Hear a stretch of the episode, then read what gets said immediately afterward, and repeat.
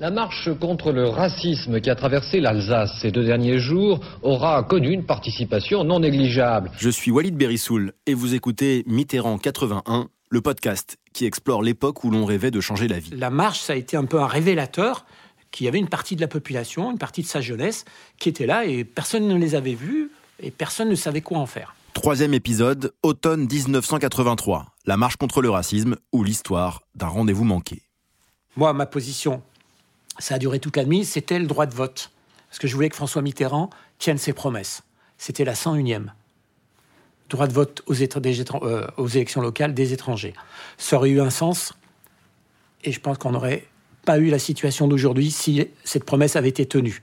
Bonjour Cécile Amar. Bonjour. Vous êtes journaliste à l'Obs et co-autrice avec Stéphane Benamou du documentaire Mai 81, Changer la vie, diffusé sur France 2. Celui qu'on entend parler du droit de vote des étrangers, c'est Farid Lawa, une des figures de la marche que vous interrogez euh, dans ce film. D'ailleurs, ça n'est pas la 101e proposition dont il parle, c'est la proposition 80 dans une sous-partie intitulée euh, De nouveaux droits pour les immigrés, droit de vote aux élections municipales après 5 ans de présence sur le territoire français. C'était donc dans le programme de François Mitterrand une promesse du candidat socialiste qui était, qui était vue comment à l'époque? Bah, C'était un espoir pour euh, plein plein de gens, et puis c'était euh, c'était une innovation à l'époque.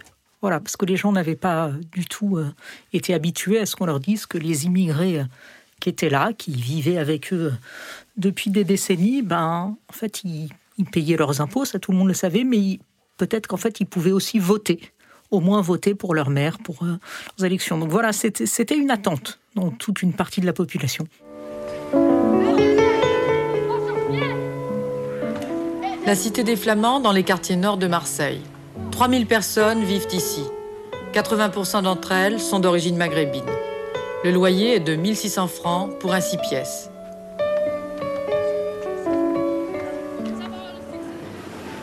Et la vie ici, elle est comment? Ah, mais ici, on la prend comme elle vient. Hein. Elle n'est pas facile, facile, mais elle est dure pour les, les immigrés, surtout en France. Alors avoir 20 ans, euh, non pas dans les, euh, dans les, dans les Aurès, mais plutôt dans les, dans les cités, euh, c'est l'ennui, c'est une sorte de, de, voilà, de toujours devoir justifier de ce qu'on fait, comment on le fait, des contrôles d'identité ou faciès. Quand on vous voit, on ne vous demande pas d'abord quelle carte vous avez. D'abord, on voit votre tête. Et ma tête, elle est arabe. Elle restera tout le temps arabe. Bon, pas spécialement violent, mais répétitif, euh, très vexatoire de la part de la police. On sort du cinéma, on se fait contrôler. Où vous habitez À la Caya. Allez, venez avec à l'hôtel de police. on est dégoûté, madame. On en a marre. En Algérie, ils nous appelaient les immigrés. Je viens ici, ils nous disent des immigrés. Pourquoi on t'appelait les immigrés en Algérie? Je sais pas, là-bas, Là-bas, on est considéré français. Les jeunes euh, euh, franco-maghrébins, parce qu'on ne nous appelait pas comme ça à l'époque, mais les jeunes immigrés. On n'était pas des immigrés. Voilà. Le centre social anime des activités diverses. Moussa y fait du théâtre. Il a 20 ans, il est chômeur. C'est l'époque où euh, Mitterrand crée les camps de vacances où c'était les CRS qui emmenaient les jeunes en vacances faire la descente de l'Ardèche en canoë kayak. Ou c'était les, il y a eu plein de jeunes qui sont partis dans les camps militaires parce qu'il n'y avait aucune infrastructure qui pouvait accueillir, accueillir cette jeunesse. Et toi, qu'est-ce que tu voudrais faire? Euh, Moi, ce que je voudrais faire, c'est de l'animation. Je voudrais être animateur. En 81, on a un centre social qui commence à se construire dans mon quartier. Donc c'est euh, voilà, il y a des choses. Euh, on sent qu'il y a des ouvertures. Voilà, on sent qu'il y a une sorte d'espérance. donc on se rend compte qu'on avait, qu'on a peut-être avoir une jeunesse, une vraie jeunesse. Cette jeunesse franco-maghrébine, comme on disait à l'époque. Comment vit-elle l'arrivée de François Mitterrand au pouvoir? Comme un espoir parce que c'est euh, c'est une jeunesse qui subit de plein fouet euh, le chômage. Enfin voilà, c'est une jeunesse précaire. C'est euh, donc comme tous les milieux populaires à l'époque, l'arrivée de la gauche, c'est un formidable espoir pour eux. Ils pensent que leur vie va changer. En tout cas, ils espèrent que leur vie va changer grâce à la gauche au pouvoir. Il faut bien comprendre ce qui s'était passé. Michel Vieillorca, sociologue. Dans les années 50, 60, 70, jusqu'au début des années 70, L'immigration arrive d'Afrique du Nord, l'industrie l'appelle, il y a aussi des gens d'ailleurs qui vont travailler dans les campagnes ou dans, dans les secteurs autres que proprement industriels, mais enfin, on demande à, des migrants de venir en France travailler. C'est des hommes, ils vivent dans des foyers ou chez des marchands de sommeil, ils mettent de l'argent de côté, ils n'ont qu'un projet, retourner au pays un jour ou l'autre, pour la plupart. Puis arrive le choc pétrolier, 73, 74. Le regroupement familial est une modalité que la France entérine. Et dans ce contexte, l'immigration commence à se transformer complètement. Les immigrés font venir femmes et enfants, ou bien trouvent femmes et enfants, euh, deviennent français, eux ou leurs enfants. Il faut bien se loger, comme une partie de ceux qui ont peuplé euh, les, cités, les, les, logements sociaux des années 50, 60, 70 ont été portés par la croissance. Ils s'en vont de ces cités. Ça libère des logements ici et là pour des immigrés et leurs familles. On m'a enlevé le droit que j'avais de contrôler l'attribution des logements. Marcel Houel, maire de Vénissieux, janvier 1982. Et on a transféré ce droit à la communauté urbaine de Lyon, qui évidemment en a usé et abusé euh, en amenant euh, dans ma commune, comme à Vaux-en-Velin, comme ailleurs, ce que l'on ne voulait pas euh, sur le territoire lyonnais. C'est-à-dire? Les familles émigrées, en particulier, les familles à problème, les familles asocialement difficiles, les familles pauvres. Et on va donc voir se transformer l'immigration et le paysage urbain, les banlieues. Presque tous les soirs, depuis le début de l'été, les banlieues populaires de Lyon connaissent des émeutes. Le mot est peut-être un peu fort, disons une agitation. La ZUP des Minguettes est devenue un véritable bouillon de culture où se développent à loisir racisme, délinquance, insécurité, avec en corollaire le développement du commerce des armes à peine le Mitterrand arrivé aux affaires, et peut-être même déjà un tout petit peu avant, le premier était chaud. Les, premières émeutes de banlieue, Vénitieux, les Minguettes. À l'image de cette nuit-là, le calme ne fut qu'apparent tout le week-end dernier dans la banlieue est de Lyon. Six voitures ont été brûlées dans les quartiers de Villeurbanne, Vaux-en-Velin et Vénitieux. Quand on revient ici, on a les nerfs. Et pour les emmerder à eux, on prend des voitures. Et on s'amuse avec. Et des fois, on les brûle. C'est le point de départ on est en train de sortir des Trente Glorieuses. On est en train d'entrer dans un nouveau monde, et l'entrée dans un nouveau monde, ben, ce n'est pas un long fleuve tranquille. Il se passe la déstructuration du tissu industriel, la crise des banlieues, les transformations de l'immigration, tout ça étant d'ailleurs très, très lié. Cette, ces questions qui, 40 ans plus tard, sont encore euh, lancinantes. Alors quand on dit ça, euh, on vous dit tout de suite racisme. Alain Juppé, dirigeant du RPR avec Jacques Chirac. Quand on dit euh, des actes de délinquance, c'est l'insécurité qui est vécue par la communauté d'origine française euh, et le fait très souvent de jeunes maghrébins, on dit racisme. Mais quand je dis qu'elle est le fait de jeunes maghrébins, ce n'est pas parce qu'ils sont jeunes, ni parce qu'ils sont maghrébins. C'est la crise de l'idée républicaine qui commence, même si la République n'est pas mise en avant tous les jours comme, comme on le voit maintenant. C'est ça qui commence à se mettre en place. Et donc Mitterrand est l'homme qui va gérer tout ça. Alors, à l'épreuve du temps, Cécile Lamar, deux ans plus tard, par exemple, en 1983, quelle est la situation dans les, dans les banlieues? Comment est-ce qu'elle évolue, la situation pour les immigrés? Alors, 83, euh, c'est, euh, comme pour le reste de la population, le début du désenchantement. Voilà, ils commencent à être déçus, mais surtout, euh, ce qui caractérise cette année, c'est toute une série de meurtres racistes. Voilà, ce qui va frapper les jeunes de, ces quartiers-là, c'est que euh, y a un, deux, trois, quatre, cinq, quasi tous les mois, il y a des gamins hein, de cité qui sont euh, tués. Ils, vont dire qu'ils se font euh, tirer dessus comme des lapins. L'arrivée de François Mitterrand, c'est aussi le droit pour les immigrés de se mettre en association de plein droit, parce qu'avant il fallait un binôme entre un, un Français et un étranger. Même au niveau syndical, on n'avait pas le droit d'être représenté à titre individuelle. Et donc c'est une prise de conscience qu'effectivement, euh, ce qui se passait dans notre quartier, dans notre ville, était reproduit à l'échelle nationale et qu'il y avait énormément d'agressions. Et il y a eu celui de la Cayolle, où une bombe a été posée dans un, un camp de gitans. Une bombe a éclaté à la Cayolle. Un enfant est mort, un autre blessé. C'est fini, hein Parce que maintenant, c'est pas les hommes, c'est les mères de famille qu'on va s'y mettre. Hein. Et en 1983, pour parler de l'année de la marche pour l'égalité, euh, c'est euh, une liste euh, impressionnante. Pas tous répertoriés. Il va se passer les choses. Les immigrés vont se défendre tout seuls. Hein ils vont prendre des armes et le premier véhicule suspect, ils vont y tirer dedans. Ils sont anti-français. Et sur les murs, ils ont marqué euh, sale français. Et, eux-mêmes. Alors, alors, donc, ils en veulent. Alors, s'ils en veulent, on va leur en donner il nous fallait trouver des, interlocuteurs pour nous défendre, parce qu'à l'époque, il n'y avait pas d'avocats, il n'y avait pas d'éducateurs, il n'y avait pas d'élus. Personne ne prenait euh, fait et cause de cette situation. Et l'arrivée de la gauche, l'arrivée de François Mitterrand, euh, nous permet d'être entendus, d'être écoutés. Ils étaient au départ une dizaine de jeunes immigrés, ceux qu'on appelle les immigrés de la deuxième génération, c'est-à-dire ceux qui sont nés en France de parents immigrés. C'était au lendemain des agressions commises l'été dernier contre plusieurs des leurs. L'idée était simple, parcourir la France pour proclamer le droit à l'égalité et le refus du racisme. Alors le point de départ de cette marche, c'est le quartier de la Cayolle à Marseille. C'est un mouvement spontané au départ? C'est une bande de, copains, de, jeunes de plusieurs quartiers, soutenus par euh, les associations euh, de défense euh, des travailleurs immigrés, par celui qu'on appelle le curé des Minguettes, Christian Delorme, mmh. Qui se disent, bah, en fait, on peut plus subir on va pas subir euh, mois après mois. Faut, faut qu'on s'organise et puis il faut qu'on traverse la France pour dire qu'on n'est pas tout seul et que, que ça suffit. Ils partent à pied, ils font des étapes, euh, ils vont traverser toute la France comme ça. Euh, ils partent de Marseille, ils vont aller dans la banlieue lyonnaise parce que une partie des marcheurs est originaire des Minguettes, des Vanvelin. de, de, ces quartiers-là. Puis ils vont aller dans l'est de la France. Alors ils sont essentiellement à pied. De temps en temps, il y en a qui, qui font les étapes en voiture quand ils sont vraiment trop fatigués, mais oui, ils vont traverser la France en espérant euh, rallier euh, le plus de monde possible, parce que leur idée, c'est d'arriver à Paris pour une grande manifestation.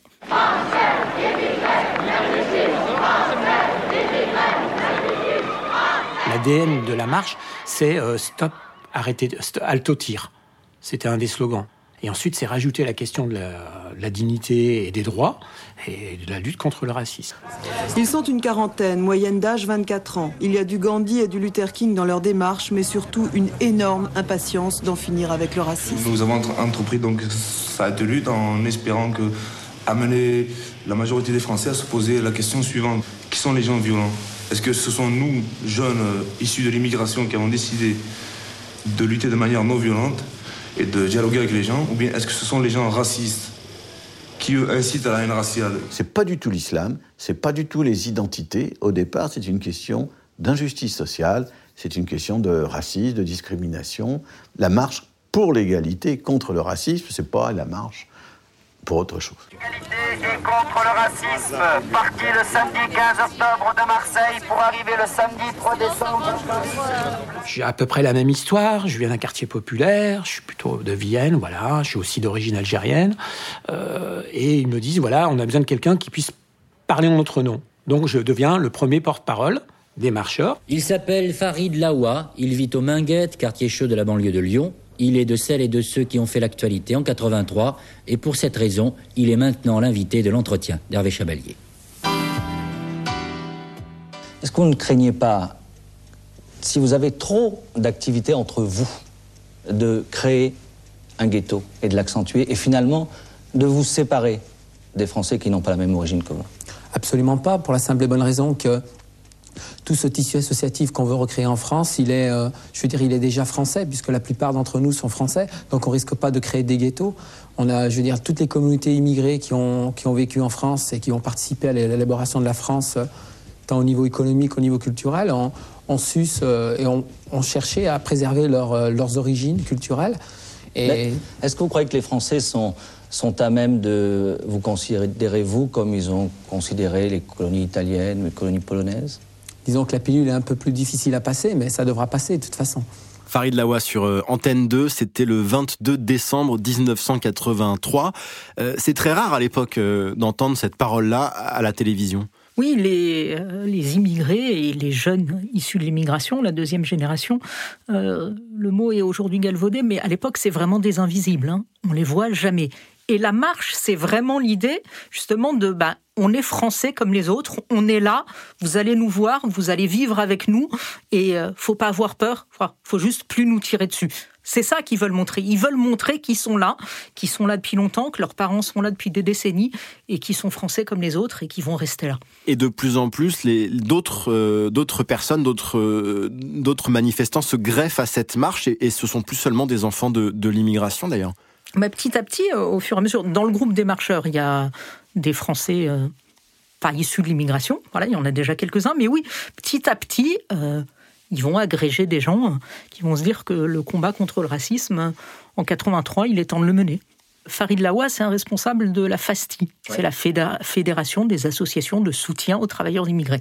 Donc ça, il y a la CIMAD, qui est une grosse organisation euh, plutôt protestante de, de- défense euh, des droits humains, euh, dont le pasteur Conil va être un des animateurs de la marche. Il y a le curé des Minguettes, Christian Delorme.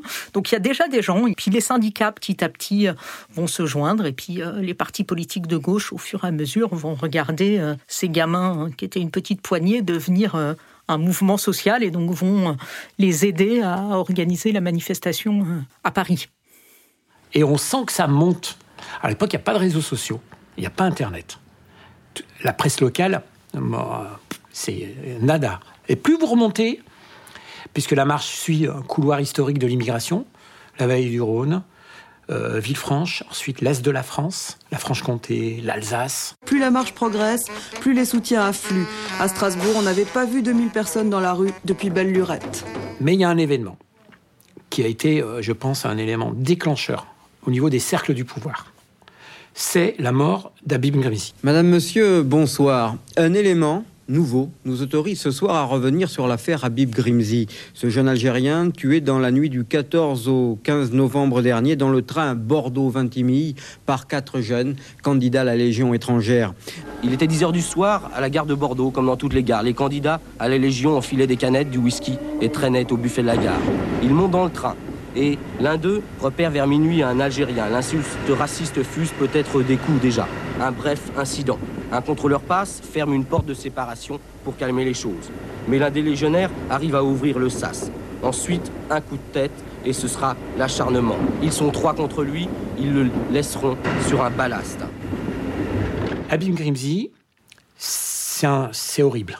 C'est un vrai choc, hein, parce que la plupart des marcheurs voulaient arrêter. hein. Il y en a certains qui avaient des propos même beaucoup plus durs. Il se passe plein d'événements très durs. C'est le mois de novembre. Mais à un moment donné, il y a un consensus pour qu'on continue. On continue, et là, on les voit tous débarquer. Monseigneur Lustigier, Georgina Dufoy, Jacques Lang, tous les ministres, tous les, euh, les cadors de la, de la Mitterrandie, c'est comme ça qu'on dit, je crois, non? Débarquent, les uns après les autres. Votre message de paix, Georgina Dufoy, secrétaire d'État à l'immigration et aux affaires sociales. votre message de non-violence résonne à travers la France. Et c'est avec la plus grande énergie que je lance à tous un appel à l'action. Comment le pouvoir se comporte-t-il face à ce phénomène euh, qui part de la base, qui part des quartiers, euh, ce phénomène des, des marcheurs et qui, à ce moment-là, euh, s'approche de sa toute dernière étape, Paris, pour le, le 3 décembre 1983 Une fois que le mouvement prend, Hmm. que ça prend de l'ampleur, que ça devient un phénomène de société, en fait, la marche, bah forcément, le pouvoir, il se dit que ces gens-là, faut, faut, discuter avec eux. Ils peuvent pas arriver à, Paris et il se se passe rien du tout. François Mitterrand commence à, se dire, ben, qu'est-ce qu'on fait d'eux? Les étapes euh, après l'Alsace et euh, quand ils arrivent en région parisienne, on sent qu'il va se passer quelque chose. Voilà, Euh, les syndicats se préparent, la, la manif, on- par définition, on ne sait jamais combien il peut y avoir de gens avant, mais il va se passer quelque chose et donc le pouvoir envoie des émissaires, euh, va discuter avec eux, essaye de comprendre qui ils sont euh, et est-ce qu'il peut y avoir un dialogue avec eux. Il y a du renseignement aussi, hein, il le dit, Farid Lawa, les, les, les RG, euh, renseignements généraux à l'époque, étaient dans les, dans, les, dans les cortèges pour essayer de comprendre. Bah, bien sûr, quand ils partent euh, de Marseille ou qu'ils arrivent aux Minguettes, euh, ces gamins-là, personne ne les connaît. hein. Ils n'ont aucun relais euh, dans les mairies, ils sont pas au PS, ils sont pas dans les partis politiques. Voilà, les gens les connaissent pas. Donc oui, les RG euh, cherchent à savoir qui ils sont, font remonter l'information au ministère de l'Intérieur, et puis le pouvoir politique euh, essaye de sonder ville après ville euh, qu'est-ce qui se passe et qui ils sont. Ils savent pas s'ils vont être euh, 2000, 3000, ça va être un bide ou si ça va être une immense réussite. Et donc ils arrivent à Paris le 3 décembre 1983, ils sont en tête de cortège, il y a une foule immense derrière eux, et euh, parmi justement euh, cette foule, le chanteur Renaud. Je trouve ça formidable. Je me dis qu'on n'est pas seul et que, et que le peuple français, euh, le peuple français, c'est pas le beauf qui tire aux fenêtres avec les vannes de l'enrive.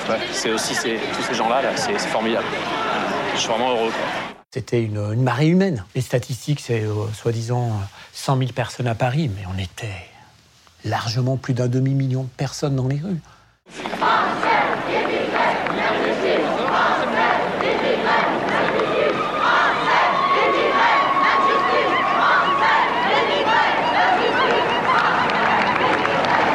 On voit qu'il y a un sursaut dans ce pays et que nous allons vaincre la haine et la violence. Ce qui est extraordinaire dans cette marche, et moi je salue cette initiative, c'est qu'elle apporte la preuve une fois de plus que comme la marche des Noirs, que comme les marches des femmes, Gisèle Halimi, avocate. il y a des initiatives populaires qui partent de la base, en dehors des partis, et qui finalement rassemblent. On ne sait pas quoi dire. Parce qu'on a été euh, pris devant euh, la réussite. C'est ce- le succès de la marche, a été euh, phénoménal. Ça a pris tout le monde de court entre guillemets parce qu'à un moment donné, il fallait des résultats.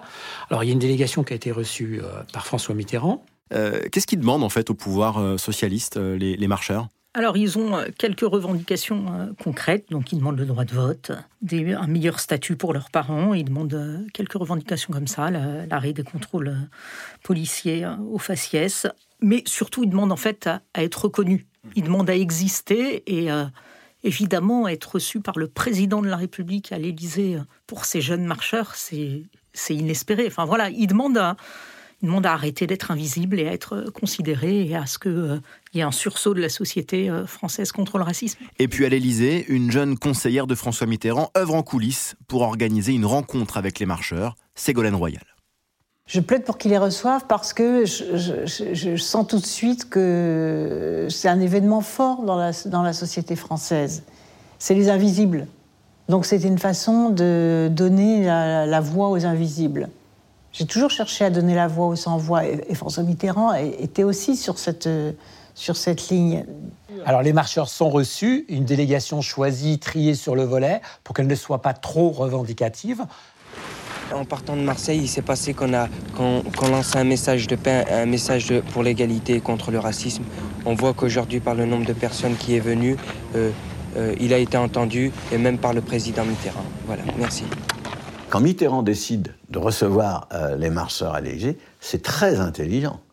Parce que c'est une façon de dire je suis un homme de gauche, j'entends ce que disent ces marcheurs, j'entends les questions que se pose l'immigration. Et puis en plus, ça l'intriguait, parce que c'était vraiment, et lui qui était d'origine, enfin plutôt ancré dans la ruralité, il connaissait pas bien le monde urbain et encore moins le monde des banlieues, le monde périurbain. Et pourtant, c'est lui qui s'en saisira le, le tout premier. Moi, ma position, ça a duré toute la nuit, c'était le droit de vote. Parce que je voulais que François Mitterrand tienne ses promesses. C'était la 101e. Droit de vote euh, aux élections locales des étrangers. Il va leur accorder 10 ans euh, modification de la carte de séjour et une ou deux, je crois, autre chose. Et c'est perçu très, très, très favorablement. Et donc, et dans l'opinion, euh, euh, en général, au-delà de, de ceux qui ont participé de plus ou moins près à la marche ou qui ont eu beaucoup de sympathie pour elle, c'est un geste qui est perçu comme fort, très, très fort. Il annonce la carte de séjour, euh, François Mitterrand, mais pour, pour moi, c'est le minimum. C'est le service minimum. Il a- voilà.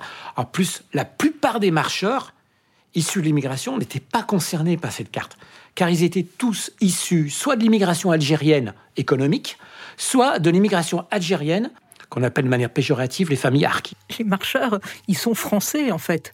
Pour la plupart d'entre eux, c'est des enfants de l'immigration. C'est pas des immigrés. Mais effectivement, ça va changer.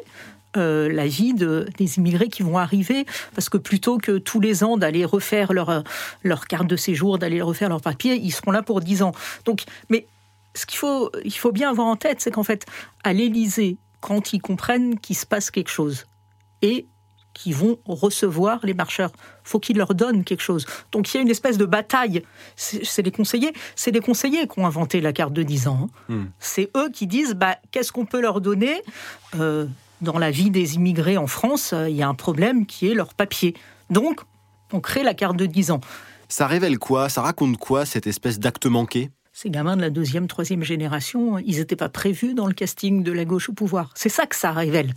C'est que euh, ils avaient euh, 110 propositions, tout était euh, parfaitement fait. Euh, si vous étiez au chômage, si vous aviez so- 60 ans et que vous aviez commencé à travailler tôt, euh, si vous étiez salarié, vous auriez la cinquième semaine de congé payé. Il y avait toute une série de revendications.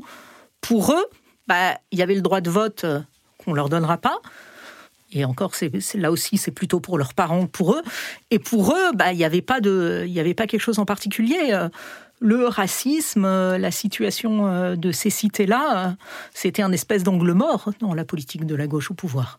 La relation de Mitterrand à la société, c'est un homme qui pense en termes d'État, c'est pas un homme qui pense en termes de société. Ça, c'est très clair. Mais évidemment, il tient compte de ce qui se passe. Donc il sait écouter, il sait entendre, il sait apprécier le, le mouvement de la société. Donc si vous voulez, oui, il entend, il perçoit, il fait quelque chose de ça ou pas. C'est mon analyse personnelle. Je crois qu'elle a été rejointe par la suite par pas mal de gens. Il s'est fait un peu prendre par surprise. Il s'y attendait pas. Parce que ce qui lui a fait peur, par contre, et sa réaction a été immédiate, c'est que ce discours et que cette, euh, cette dynamique antiraciste qui avait profondément touché la jeunesse de France lui échappait. Et il se rendait compte que le Parti socialiste n'était absolument pas euh, concerné, il n'avait aucune euh, atome crochu avec cette jeunesse-là. Et il avait peur que ça lui, ça lui échappe. Donc il va tout de suite derrière réagir en créant SOS Racisme quand Farid Lawa dit euh, c'est Mitterrand qui a créé SOS Racisme, c'est pas pas vrai, c'est pas Mitterrand qui l'a créé, mais euh, c'est euh, Harlem Désir, Julien Drey, c'est une bande, mais dont la plupart d'entre eux sont effectivement au Parti socialiste, et il y a des réunions à l'Élysée autour de Jean-Louis Bianco, qui est secrétaire général de l'Élysée, pour aider à créer SOS. Et donc pour les marcheurs, c'est non seulement il y a eu un rendez-vous manqué avec François Mitterrand, mais là ils ont vraiment l'impression d'être trahis. C'est-à-dire que eux, ils étaient euh, un peu. Euh, la marche a été un peu de briques et de broc. Elle était, hmm. elle partait, euh, elle était super spontanée. Elle, elle partait de la base. Et puis, ben, une autre association va se créer contre eux, en tout cas sans eux, et va bénéficier d'une aura médiatique, d'un soutien y compris financier de l'Élysée.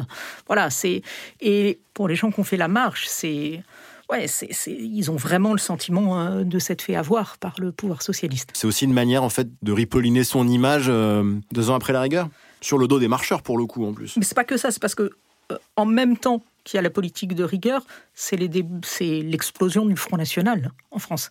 C'est ça qui se passe au même moment.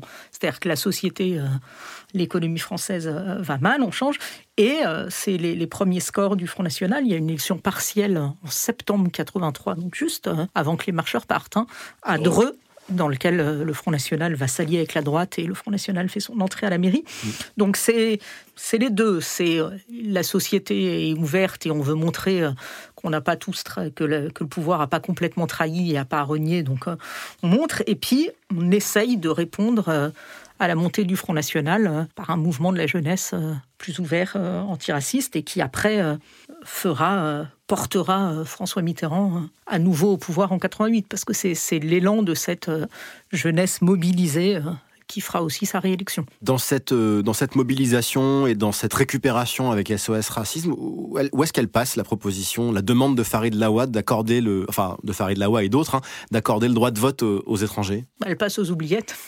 Pourquoi bah, En 80, c'est la première fois que la gauche euh, la promet. Et, euh, finalement, François Mitterrand la fera pas. Il, ne se justifiera même pas. Hein. C'est-à-dire, il expliquera pas. Il, non seulement il laissera pas, il dira pas on va le faire aux élections municipales, puis euh, il dira plus rien. Il continuera à promettre aux immigrés qu'au bout de cinq ans dans le territoire français, ils pourront voter aux élections municipales. Et puis tous les gouvernements de gauche après continueront à le promettre, mais ils le feront jamais. En 1985, Mont-Saint-Barreul, dans le Nord, tente une expérience. Pour la première fois, les immigrés sont appelés aux urnes. Tollé. Le Front National manifeste, l'affaire est enterrée. Personnellement, je suis de ceux qui pensent que ce droit devrait être étendu. Mais discussion difficile, partout. La petite phrase hier de Nicolas Sarkozy sur le droit de vote aux élections municipales des immigrés en situation régulière a relancé ce débat récurrent au sein de la classe politique. J'ai considéré que le débat sur le droit de vote au sol municipal pour des étrangers présents depuis 10 ans sur le territoire national, respectant nos lois, payant leurs impôts, et ayant des papiers était une question qui devait être ouverte. En ce qui me concerne, j'y suis favorable. Et pourtant, c'est une proposition qui est copiée-collée hein, dans les programmes, euh, pas seulement à, gauche, même parfois même à droite. Euh, pour la campagne de François Hollande, c'était la proposition numéro 50. Et j'introduirai le droit de vote des étrangers aux élections locales, sans rien craindre pour notre citoyenneté. Euh, et vraiment, à chaque fois, c'est la même phrase. Droit de vote des étrangers aux élections locales au bout de 5 ans de présence sur le territoire. Il y a des modalités, mais pourquoi une mesure qui n'est jamais appliquée se retrouve à chaque fois dans les programmes des candidats tous les 5 ans, enfin tous les régulièrement?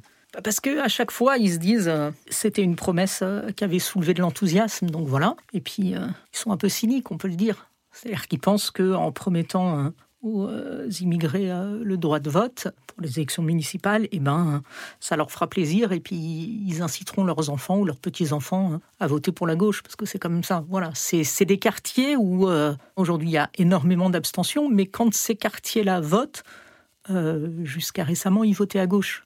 Et ils votaient aussi à gauche pour cette promesse maintenant, ils ont compris qu'ils ne l'auront jamais, hein, donc ils ne le feront plus. Mais c'est encore euh, dans l'air du temps. Les gens se disent encore, euh, si on vote pour eux, euh, nos parents, nos grands-parents, ils pourront voter.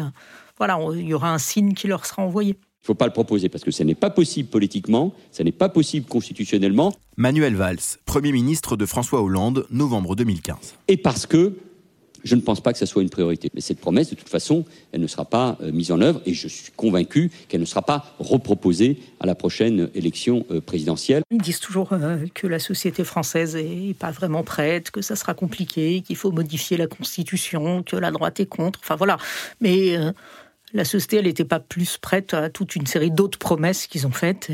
Comme l'abolition de la peine de mort? Oui, bien, non seulement elle n'était pas prête, mais elle était contre hein, la société française, l'abolition de la peine de mort. Ils l'ont fait voter. Hmm.